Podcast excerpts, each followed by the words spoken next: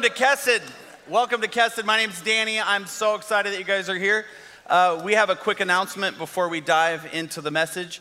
Um, is doing a lot of really fun stuff right now, uh, and I, we talk a lot about that, but we haven't talked a ton about worship, and so I just want to take a minute and do that.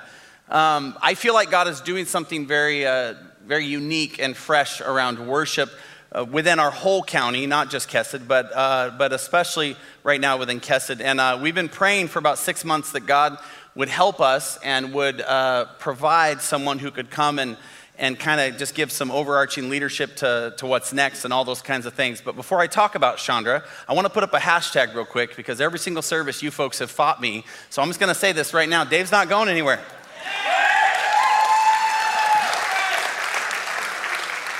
I didn't, I, I made this announcement on Thursday. I'm like, I'm so excited, Chandra! And people were like,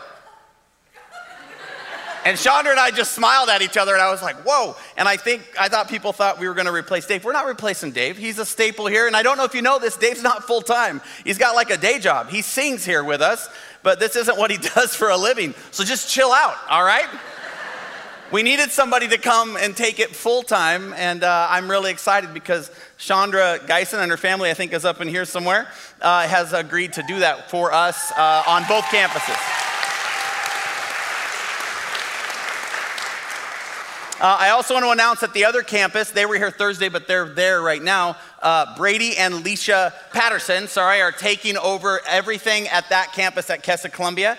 And uh, we're super stoked about that, that they're going to be taking that. So give them that.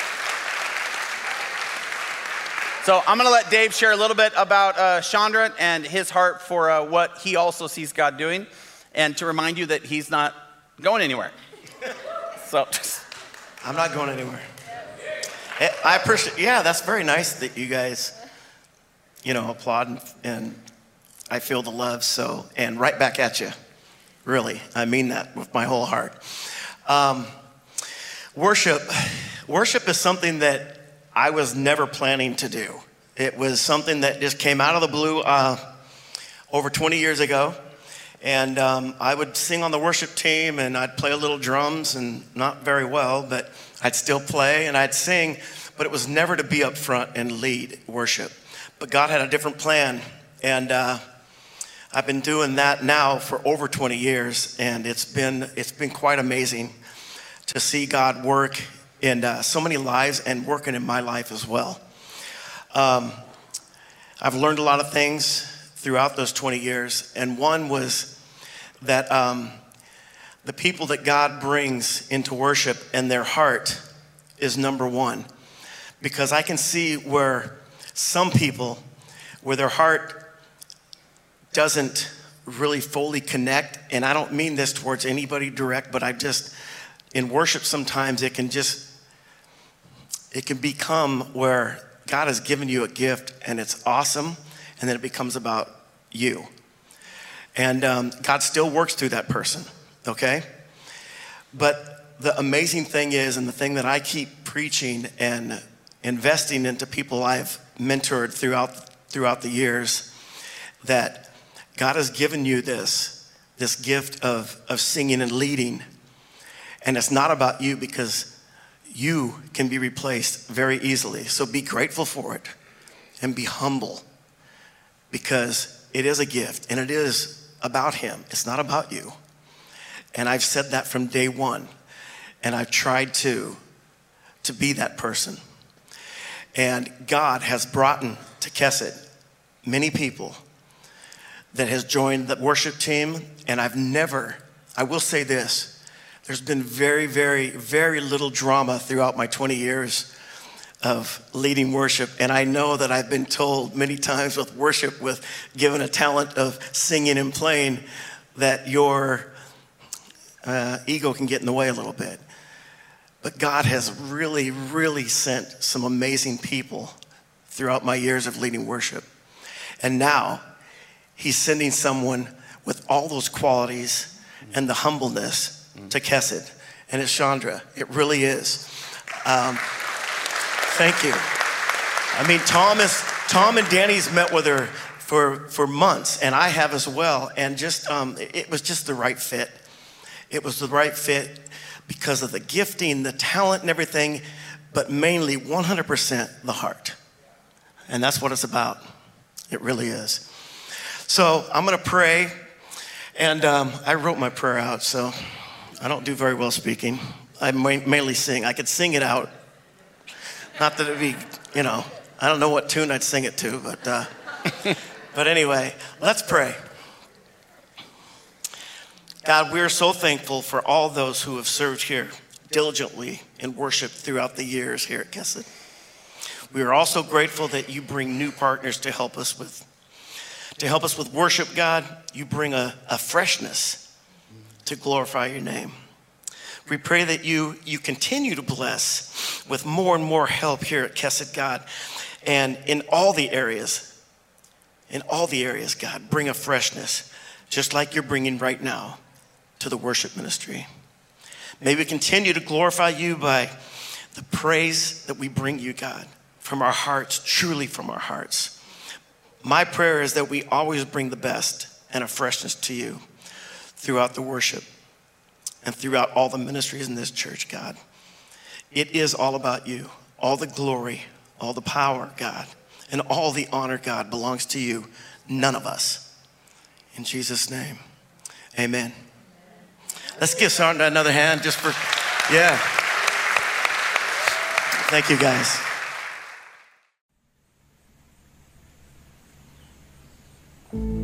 Two thousand years ago, the world saw the original Palm Sunday. On that Palm Sunday, the Lord of heaven and earth entered Jerusalem on a baby donkey. He didn't come to us with power and magnificence, but with meekness and gentleness. On that Palm Sunday, those who sang Hosanna would five days later shout, Crucify him. On that Palm Sunday, Jesus turned his face toward Jerusalem, where he would endure the most painful and humiliating kind of death, the kind of death that would save the world.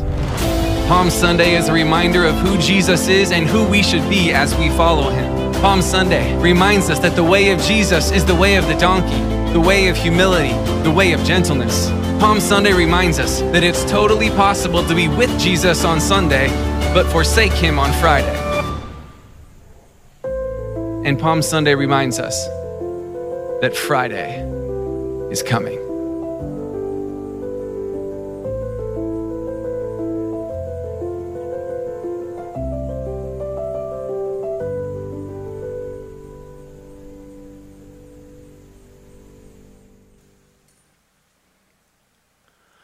Well, good morning once again. For those, those that are uh, joining us online, thanks for coming. Again, my name is Danny. I'm one of the pastors, and uh, I'm really excited to share with you. Let me start by addressing uh, all the people who got dragged here on this uh, weekend. This is one of the highest uh, new visitor weekends of the year, other than Easter and uh, Christmas. So good for you, showing up in church.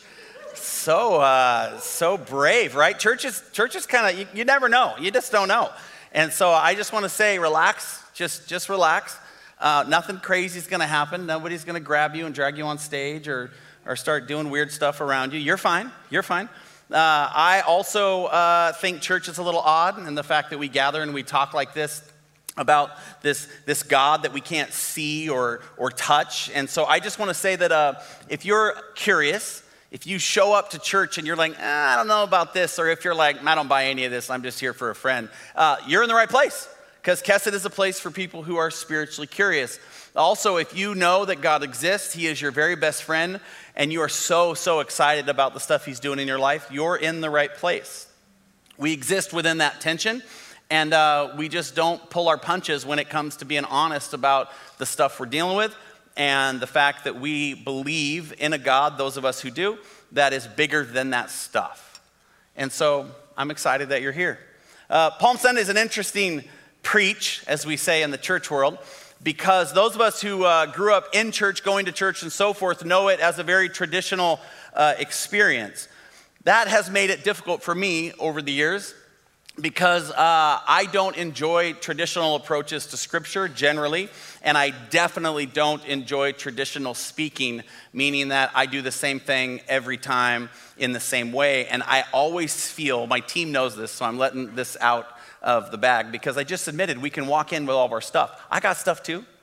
And around this particular service and Easter and Christmas, I have stuff that says I have to preach in a very specific box, a very specific way.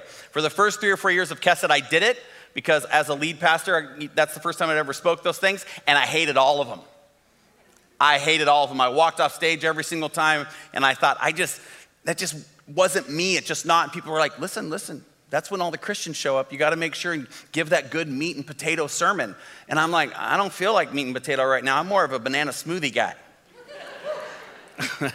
I just didn't feel like that. And, and so about five or six years ago, I just decided, you know, uh, number one, this church is established enough that I think they could handle it if I bomb all these big important services. And two, uh, I think bombing some things about church is actually really important because therefore it gets dismantled and put back in place, maybe a little bit different. And so we started doing that. So that's exactly what's going to happen in this service. We are going to take Palm Sunday from a different perspective and a different place and see, this is important, if Scripture uh, uh, speaks to Scripture, if Scripture translates Scripture. See, here's the thing that's important about you sitting out there listening to people like me, or books you read, or podcasts. All of it should line up with Scripture. I just had somebody email me last night, and they were like, Listen, I'm listening to this thing, and it's kind of bothering me, but this person has a lot of authority. And I'm like, Look, anything that is solid, anything that is built on the foundation of Scripture, does not, it doesn't matter at all how much you push against it. It will never move. Therefore, it doesn't mind being pushed against. You should be okay to challenge everything that comes out of my mouth or out of these hands. You should be okay to challenge. you should be okay to challenge all that if it's based on scripture.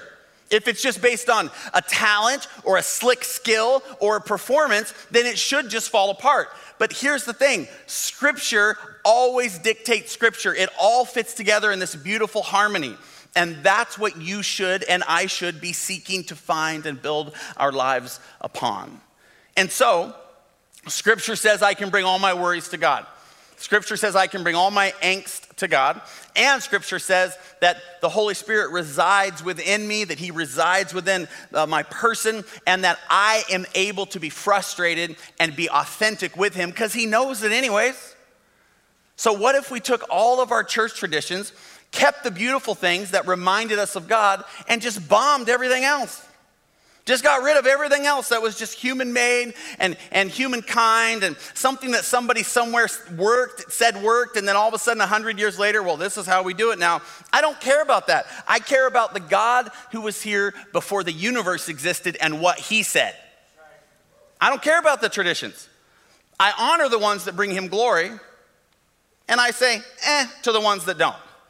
Now, is that going to create tension in the room like we're experiencing right now? Sure is.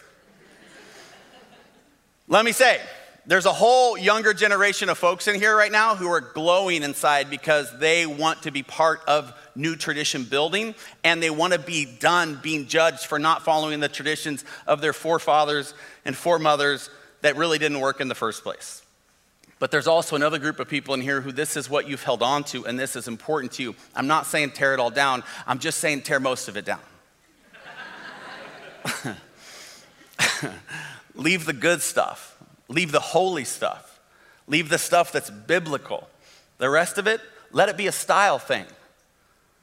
Let it be a style thing and honor it and love it and be willing to change and see what the Holy Spirit does. So that's what we're going to do. Now, here's what I've been working through the last uh, three months. As you may have guessed, it's been worship. I feel like uh, our Kesed community, if I'm authentic, uh, has some space to develop and grow into, as Dave said, a more fresh kind of worship experience and posture and presence. And I didn't know what that meant. I just knew it was heavy on my heart. And so Dave agreed, Pastor Tom agreed, who was up here, and we started searching and seeking and praying. And then all of a sudden, God brought Chandra. And I don't know if you know this, but at first she met with us and she was like, This could be fun. And then she was like, Nah.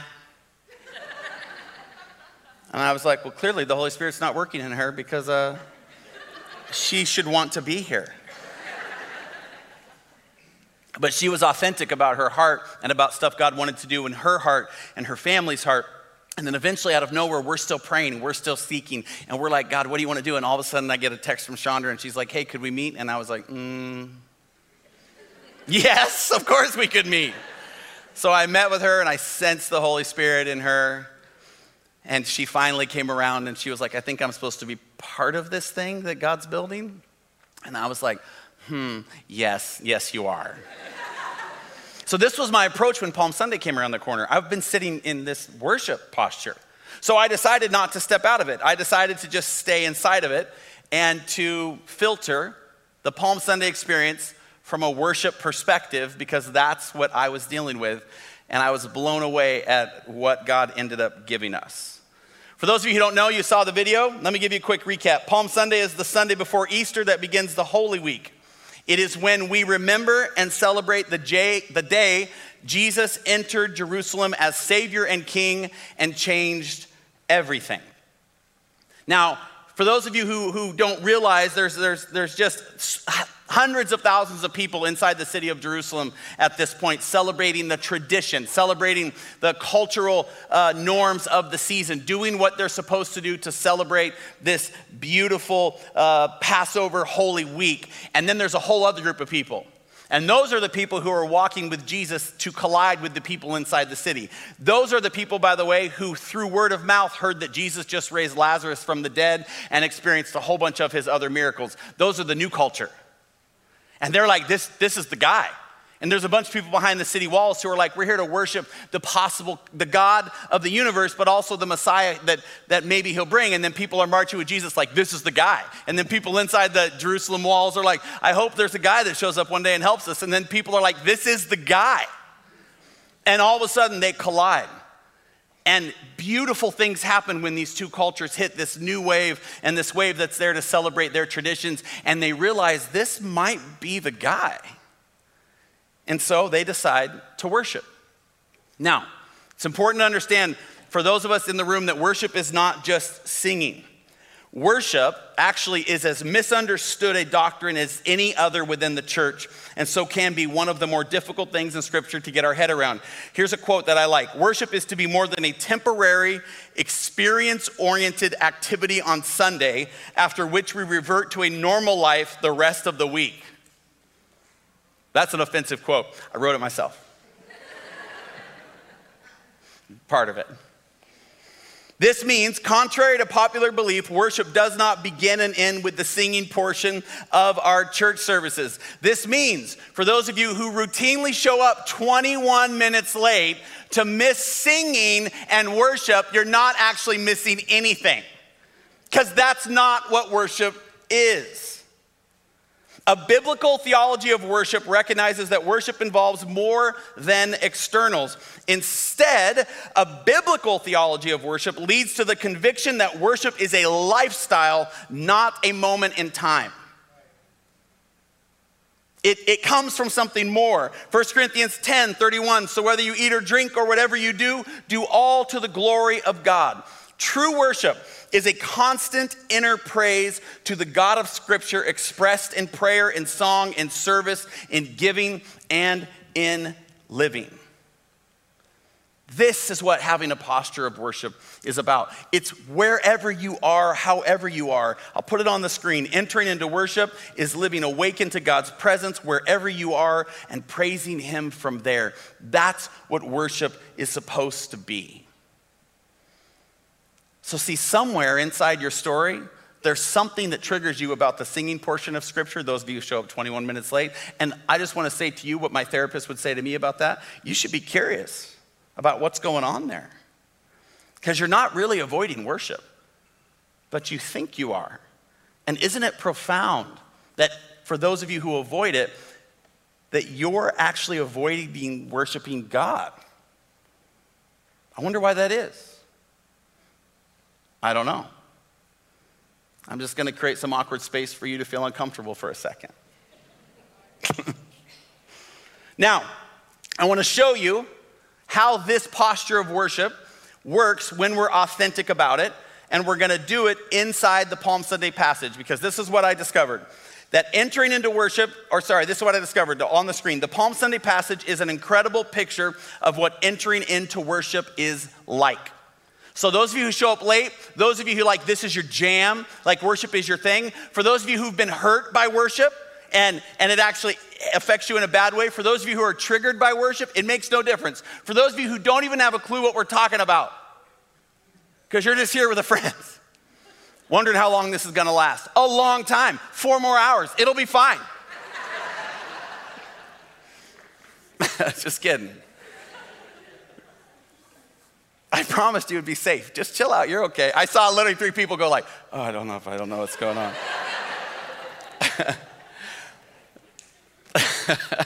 I felt bad that I just saw that. Okay, you're all right. Sit back down. I'm just I'm just messing with you, so it's all good. All right, Palm Sunday is an incredible picture of what entering into worship is like. So let me read you the Palm Sunday story. If you have a Bible, it's in Matthew chapter 21. That's where we'll start. We're going to read all the way through when Jesus enters the temple in verse 17. Verse 1 Now, when they drew near to Jerusalem and came to Bethphage, to the mountain of Olives, then Jesus sent two disciples, saying to them, Go into the village in front of you, and immediately you will find a donkey tied and a colt with her. Untie them and bring them to me. If anyone says anything to you, you shall say, The Lord needs them, and he will send them at once. This took place to fulfill what was spoken by the prophet, saying, Say to the daughter of Zion, Behold, your king is coming to you, humble and mounted on a donkey, and on a colt, the foal of a beast of burden. Verse 6 The disciples went and did as Jesus had directed them. They brought the donkey and the colt and put on them their cloaks, and he sat on them. Most of the crowd spread their cloaks on the road, and others cut branches from the trees and spread them on the road. And the crowds that went before him and that followed him were shouting, Hosanna to the Son of David! Blessed is he who comes in the name of the Lord! Hosanna in the highest! And when he entered Jerusalem, the whole city was stirred up, saying, Who is this? And the crowd said, This is the prophet Jesus from Nazareth of Galilee. Before I go on to the next passage, let me just remind you once again when Jesus enters a space, he stirs everything up. Always. He makes things uncomfortable. He makes things exciting. He exposes things. He sometimes brings conviction. But whatever he does, he doesn't generally enter a space without being felt by everybody there. He goes on, verse 12. And Jesus entered the temple was the local church, if you will, and he drove out all who had taken up residence there, all who sold and bought in the temple. And he overturned the tables of the money changers and the seats of those who sold pigeons. And he said to them, It is written, My house shall be called a house of prayer, but you make it a den of robbers. And the blind and the lame came to him in the temple, and he healed them. But when the chief priests and the scribes saw the wonderful things that he did, and the children crying out in the temple, Hosanna to the Son of David, they were indignant. And they said to him, Do you hear what these are saying? And Jesus said to them, Yes, yes, I do. Have you never read, Out of the mouth of infants and nursing babies, you have prepared praise? And leaving them, he went out of the city to Bethany and lodged there. Now, the first thing that I want you to notice about this passage is there are a lot of very obvious examples of people worshiping Jesus. We're going to walk through those. But I want you to notice before we uh, dismantle some of that, that Jesus received all of the worship that was offered him. That nowhere in the passage was he like, excuse me, ma'am, you with the palm branch. I know what's going on in your story. I know what you did two days ago. Put the palm branch down, ma'am. I'm going to steer my donkey away from you. Jesus' donkey didn't avoid anybody. He just continued through the crowd, receiving all the worship from the people that came with him because of the miracle to the people that didn't believe he was the Messiah till they got caught up in the momentum, the traditionalists, to the babes, if you will, the orphans around the temple who flooded in once the money changers were kicked out and cried out to him, Hosanna. He received everybody's worship. And it's a really important point to own that because I think as we look at Palm Sunday and how it teaches us to enter into worship, one of the first things you need to realize, and I'm going to spend time on this, so right now you can question it, but Jesus receives your worship just how you are. There's no magic, there's nothing special. You don't have to sing like Chandra to bring worship to God. You get to bring exactly what you are, including your doubt, your angst, your frustration, your church hurt, and all the rest of your stuff. You get to be the person God has created you to be, the artist He created you to be, the angsty person, the curious person, the frustrated person, the exuberant person, the critiquing person, the intellectual person, the emotional person, and so on. I'm tired of people trying to fit everybody in church into some sort of productive cookie cutter version of something that worked a long time ago. You be you, and we'll let God figure out the rest of the stuff involved in His church. He's the lead pastor, anyways. That's what He does.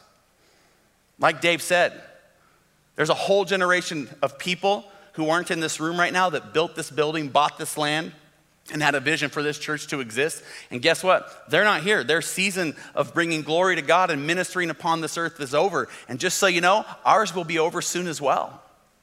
And there will be another crowd in here, hopefully led by our misfit children back in that room, who were raised in this church to be the young people they're supposed to be with their sticky fingers and all. Inviting the next generation to replace them, and so on and so on and so on. Why don't we just live that way? Why don't we preach and sing and worship that way? How good would that be? There'd be nobody who wouldn't feel welcome in a place like that. There'd be no traditions held above the Spirit and the scripture that God gave us. So, notice that. He took all the worship, he collected it, he, re, he, re, he received it without uh, asking for it to be defined. Now, here's what I think is important for you to realize and that is that the worship they were offering him was, from a quality standpoint, pretty much terrible. If you were to quality worship, right, qualify it, put it through a refiner, and, and you have like the angelic level of worship, and then you've got the worship that Jesus was receiving here, this would be I said it was accepted. I never said it was pure and with good intentions. It was a really poor and low level of worship. Let me show you. Jesus asked for a donkey. He's making a statement by doing this. He chose to ride a donkey, which directly fulfilled the Old Testament prophecy of Zechariah from 500 years earlier. That prophecy says this Rejoice, O daughter of Zion. These people would have known this verse by heart. Rejoice, O daughter of Zion. Shout aloud, O daughter of Jerusalem. Behold, your king is coming to you. Righteous and having salvation is he, humble and mounted on a donkey, on a colt, the foal of a donkey. They would have known the verse, and when they saw Jesus come over the hill, on the donkey, they would have realized, like everyone knew, that in biblical times it was common for kings and important people to arrive by procession riding on a donkey. The donkey symbolized humility and peace.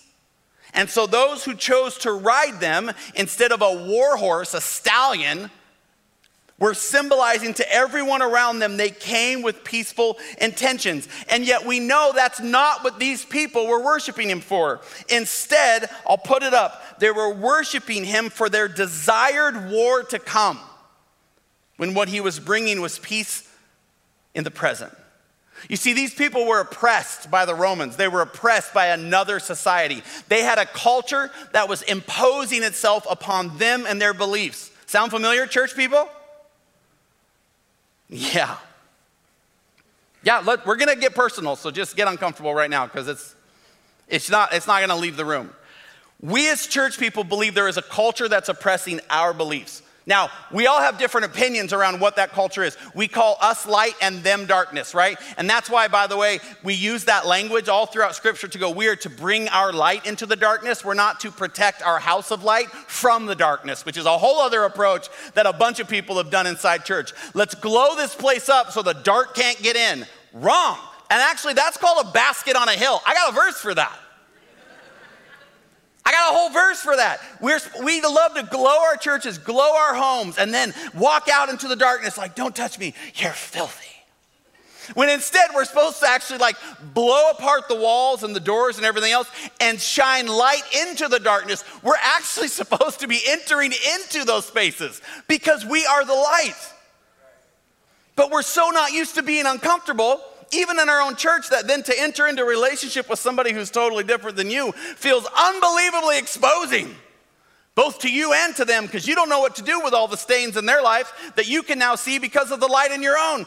And as you shine light on them, they have eyes to call stains back on you. Wait, I thought you were a Christian. Is that how you treat people? And then we're like, oh, conviction. I don't like this light thing. I'm going to go back into my church full of other light bringers who don't call out anything about anything. Keep myself safe. These people were worshiping Jesus for that war to come against the culture that was oppressing them. And that is not what he was there to do. He was there to bring peace to them in the present, to give them the light they could use wherever they went. That's why young people are so important for what we're doing right now. Because they shine with a light of their own presence, frankly, because they just don't know any better yet and they haven't been trimmed up by the world and beat down and told they don't fit and they don't belong.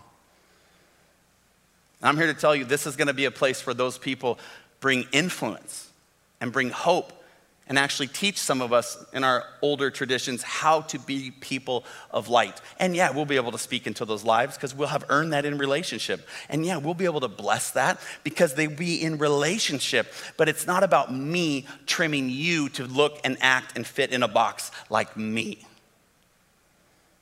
And yet, the most important thing about this is although these people were bringing this worship, Jesus received it anyways. Like he's like, I'll take it. From there, it says that the people cut palm branches and waved them in the air, laying them out on the ground before Jesus as he rode into the city. I always thought this was an interesting practice because that means there wasn't a tree in Jerusalem by the time Jesus was done that didn't just look like a, like a light pole. I don't have a sermon element for that, but there's something there about when Jesus enters a place, everything changes. They grab these branches because they represented goodness. Again, this is part of their culture. They were a symbol to the people of victory in their eyes. And in this instance, it may not have been victory over the Romans, it may have been actually, and take this to heart, victory over the church. Because the church at the time was constantly categorizing people as, you know, great, good, okay, and less than livestock. The church categorized offerings people could bring. No wonder this is such a beautiful thing that he's receiving their worship because there were even elements to the offerings that they would bring. The whole system was broken and corrupt and had been warped from what God originally intended it, and they knew it. Somewhere deep down inside, they knew it. And these people wanted victory from those oppressors. But Jesus was bringing a different victory. 1 Corinthians 15 55 says, Death is swallowed up in victory. O death, where is your victory? O death, where is your sting? Jesus was coming to meet a, larger need. These people worshiped Jesus for the lesser victory when he was bringing them the ultimate one. It's profound. It's us, like right now, asking Jesus to help us overcome these things in our life that are just too much for us to bear. And Jesus is like, But I'm gonna be in that space with you. But can you see beyond that, that I came to save you now? The word Hosanna that they shouted, this word actually means save now. That's the very next thing that they did. They were hailing Christ as a king. Though in their own minds they waited for a powerful earthly king to save them, God had a different way in mind of bringing true salvation to all who would trust him. Romans 10 9 says, If you confess with your mouth that Jesus is Lord and believe in your heart that God raised him from the dead, you will be saved. You see, I'll put it on the screen. This crowd was worshiping Jesus so he would claim power on their behalf when he was there to be the saving power that they all desperately needed to cling to. He was there to meet them more than he was there to meet their trauma. And they came and they offered him all that they brought to the story. And we do that a lot to God. We bring our trauma to God once we've built enough of a relationship with him. We bring our trauma, but we don't bring ourselves. And we separate us from the trauma we're actually dealing with. This is a big mistake, I believe, in the church. This is a reason that emotional health has become a big part of Kesed. This is why I talk about therapy and I talk about connecting with more than just a church service and a verse that makes you feel good inside. Every person in this room is working out their story in real time. Every single person. And Jesus is the one who's read it front to back. Why wouldn't you want to spend time with him talking about the stuff that actually matters? He already read your story, he's seen your movie, he knows how it ends. But we're too busy, like these people, worshiping Him for something more, worshiping Him for victory, worshiping Him for overcoming, worshiping Him for these, these things that are important. I'm not saying they're not, but they're not everlasting. Every single prayer request that you and I offer, every single prayer request, it says that the Lord heals and that the Lord receives. It's what it says, but it may not be how you and I want to experience the healing or the receiving. It may be that the struggle you sit in right now is really, really important for you and what it is that you have to experience in this life. I'll give you an example. It says the very next thing he did was walk into the church. And when he walks into the church, it says that he clears out all of those who are selling those categorized offerings. The pigeons are for offering, right? The doves are maybe more offering. And then you've got other animals. It says there's all kinds of people making money off of everybody else's spiritual trauma. And Jesus walks in. Another version says he sees what's going on in the temple and then he walks out. And then he walks back in with a whip. You never see, by the way, a beautiful, ornate 15th century picture of the Messiah with like that gold around him and people just screaming to get out of his way as he's just whipping people out of the church. You never see that, but the Bible talks about it all the time. And the best part of this story, my favorite part, is that Jesus would have walked in, right? Saw what was going on in the church. Well, this is wrong. Then left the church with his disciples and then been like, Hi, can I please purchase three long strips of leather? Peter, hold this this is gonna go bad for everybody. like, this is the only point in my mind that Peter is like, Jesus, listen, we got a good thing going. We got a lot of momentum. Like, our likes are way, way up. I just don't know if you whipping people is gonna be a really good message for the church. And apparently, Jesus doesn't care because he walks back in like Indiana Jones, whack. Be amazing to experience this. Dude with a pigeon in the corner, he wouldn't dare. Jesus, like, smack, right, snaps the pigeon out of his hand. Everybody's quiet, like, is this the Messiah with a whip? Jesus just starts running around, whipping everybody, turning over tables, it says, clearing the house that belongs to him. This is so important for you and for me. He's clearing the house that belongs to him. And then the very next passage says that he then healed the beggars, and touched the orphans. Isn't it profound that once Jesus clears the house of the dysfunctional church, all of a sudden people who really need the church feel like they can show up? Hmm. Now, I've just told you at the beginning, we believe that the Holy Spirit resides within us, that this is the new temple, right? So here's just my simple question What in your heart is a pigeon and a table that needs to be overturned? What are you selling yourself constantly? Like, nah, it's fine, nah, it's fine. What are you allowing in there to build your emotional currency on that doesn't belong in the temple that is the life God wants to build with you? And here's the saddest part if you could get rid of those things, what would then enter your heart that was actually supposed to be there? Where would you have more empathy? Where would you be more generous? Where would you be more open minded? Where would you be more light as you got rid of that pigeon and table darkness? That's for you. That's not for me. That's stuff that should keep you awake at night, and I hope it does. In the name of Jesus, amen. I hope it goes with you because there is a life that you are called to live that is more than the one you're living now. Me too. And my job is to be convicted by the fact that when Jesus enters a city or a house or a person, he changes everything. And then when he clears that space, he fills it with stuff that really matters. Now, there's going to be pushback, because if there's pushback to Jesus, there's for certainly going to be pushback to you. The passage wraps up with a bunch of church people showing up saying, Do you hear? Uh, excuse me, Jesus, do you hear what these people are saying? That they're, they're saying to save you? These are beggars and, and filthy children, orphans. These aren't people of high caliber. This isn't worship that is great quality. Do you hear? And Jesus just says to them, Yes. He receives even this worship. And so it seems to me that when it comes to receiving worship, Christ pushes out the shrewd and receives the messy. It seems to me that Kesed is perfectly postured for worship beyond even our ability to lead. It's just something he does. But we have to decide it's not that complex. It's just messy. We're messy. And so let's bring our worship. But do you know why it will be difficult to do and accomplish? This is where we get to the crux of this message. This is really important. So put down your phone. Listen. Listen. You and I all we have to do in order to walk out the worship we're built to walk out is be messy about offering it. That's all we have to do.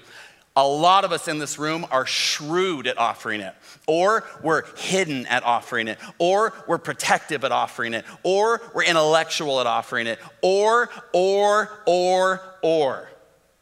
We rarely come to him like a, like a beggar, in a sense, empty handed, and like a child who just doesn't know any better that he's covered in sticky and this is the God of the universe. He's like, hey, Hosanna, woo! And everybody's like, no. And it's just, boom, Jesus and this kid and just whatever he had on him from the day, and Jesus doesn't care at all. That's how we're supposed to worship. But instead, we see Jesus and we're like, cut down a palm branch. I'm gonna sing, Hosanna, Hosanna, Hosanna. Oh, I'm gonna lay it down. We go through all these routines and do all these things. And Jesus passes by in spite of the fact that you and I are really the same as this crowd. We are, first off, very much so worshiping for a war to come. We're like, God, I'm so glad you're here. Have you seen these people's lifestyle? Save us, Lord, from them. Their culture's encroaching on my culture. Or we're worshiping people for lesser victories when He's offering a much larger one, and we want Him to overcome things like the balance of our checking account. Hey, it's a big deal. I get it. Or we want him to worship for this unanswered prayer. It's also a big deal, but there is a greater victory inside the posture of worship that says, God, you are above and inside it all. Or we worship him by claiming power from Him so that we can go and overcome all those people who hurt us. See, I understand because Kesed suddenly has, I feel like we tipped a scale where we had like 70% of our people were like, okay, I'm just a church person, and like 30% were church hurt. And then all of a sudden I started preaching about church hurt, and a bunch of more people were like, oh, I think I could go to a church that talks a lot about church hurt. And suddenly, like 80% of everybody here has passed church hurt. Real quick, just for fun, how many people, raise your hands, no one can see you online, have church hurt in their life somewhere inside their story? Raise their hand. Hi, raise it high. Yeah.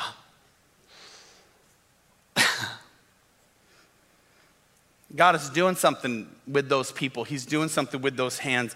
He is doing something with you. And I am so very grateful that you're here. But I think that you are part of the key to bringing incredible presence to this community because you're not playing around with the stuff in your life that's just messy. You just raised your hand in a church service that said you were church hurt. How dare you? It's the house of God. You know God saw that, right? Nobody online did, but God saw that. And at first, maybe a little bit of he's like, oh, He tricked me. I didn't know, Lord. That's your church hurt speaking out. Relax. God already knew. God already knew your church hurt. And guess what? The church hurts people. It did all the way back then. That's why these people are praising him for this power to overcome this dysfunctional thing. But instead, Jesus says, I'm going to be the power that overcomes the stuff and hurt in your life so that you can be the church that people are supposed to experience. Lastly, some of you in this room, you worship shrewdly. Like you are so good at it. You're beautiful at it. You sing the songs, you close your eyes, you know most of the lyrics, you stand up when you're told to, you sit down when you're told to, you rock back and forth, you look perfect, but on the inside, you're nothing but a pigeon cage. And you know it. And God knows it. It might be time for you to take a break from that sort of performance and just sit in the chair, close your eyes, or bow your knees, or do something that is a little less drawing attention to you and a whole lot more drawing attention to Him. See, we are the crowd that surrounded Jesus. And we do offer shrewd worship and worship for the lesser, the lesser power or the lesser victory. We do this manipulation all the time. And this is the most beautiful part of the story. Jesus accepts it all. Do you see that your worship is valid, that your worship is authentic, and Jesus accepts it all? And it doesn't even have to be that quality. It can be tilted. It can be a little leaning you can even try to manipulate just a tiny bit. It's pretty normal, actually, in people's prayer lives to go, God, if you'll just do this, I'll do this.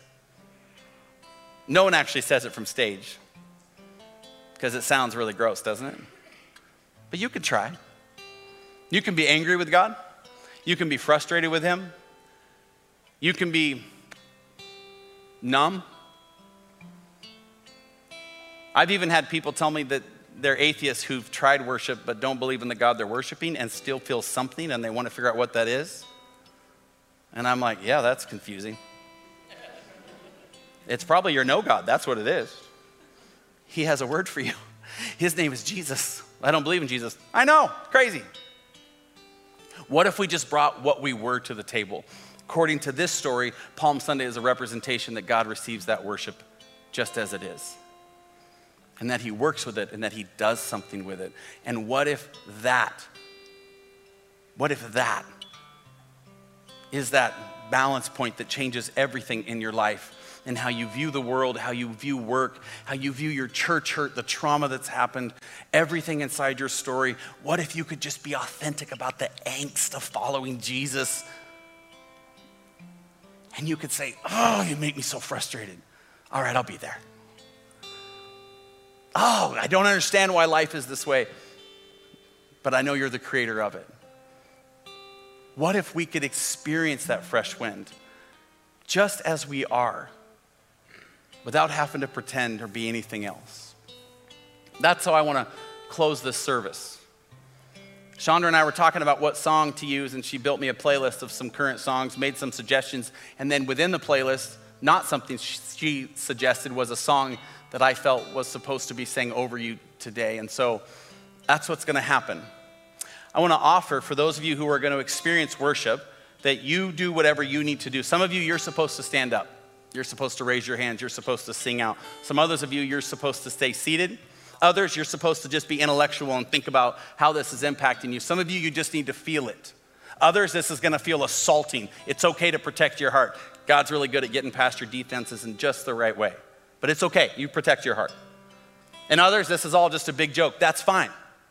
Just smile. God will be happy to talk with you about that. Others, you need to pray with someone. So we have some folks from our prayer team down in this corner right here that you can come and pray with. Or you can just come and sit with and have them pray over you. I don't know what you're supposed to do. That's not my job. I just know that whatever you do can be received as worship. And so you can connect with your Creator and allow Him to change you and this room like He did that city from the inside out. Let's pray together. Heavenly Father,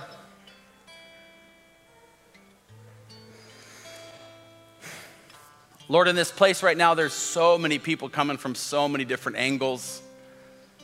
And so, God, I, I just need to give the entire room, recognize, I should say, that the room is, is all yours. There's just, there's just too much happening, too many feelings, too many memories, too much hurt, too much excitement, too much joy and sadness and anger and hope. God, in this room right now is just a glimmer of what humanity experiences every single day. We always feel like we have to set down all these pieces of us in order to bring you our worship, and it's just not true. And so, Lord, I speak against all of that. I pray that your Holy Spirit pushes all of that out, and that instead, Lord, we are left holding in our hands who and whatever we are. That there would be a, a refreshing, a meeting, a redemption. That it wouldn't be, God, about anything else but you meeting each person here where they are and receiving that relationship and that connection. May there be a fresh wind, Lord, that blows upon this place as we sit before you, as we wait upon you, and as we lift our songs. We lift this time to you now in Jesus' name. Amen.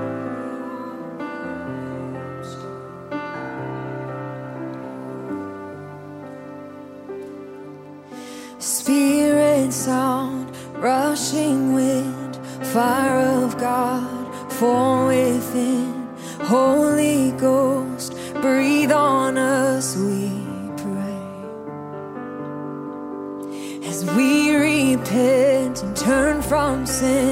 revival embers smoldering, breath of God, fan us into flame.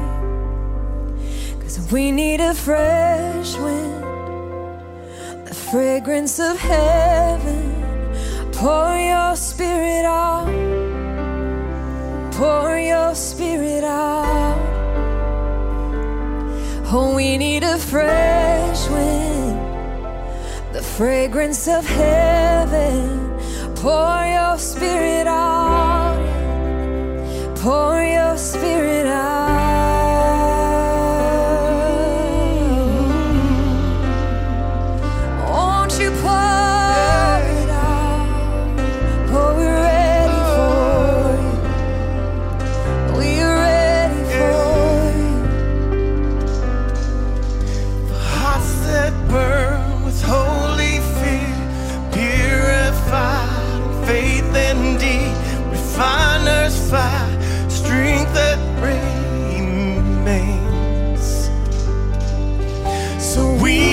We, the church, obey your light, lamp of flame, city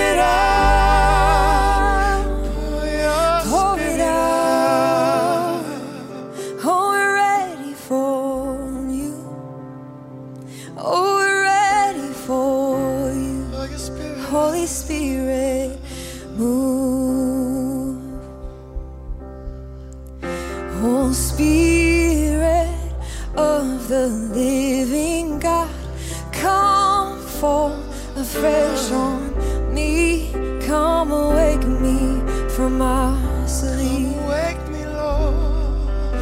And blow through the caverns of my soul. Pour at me to overflow.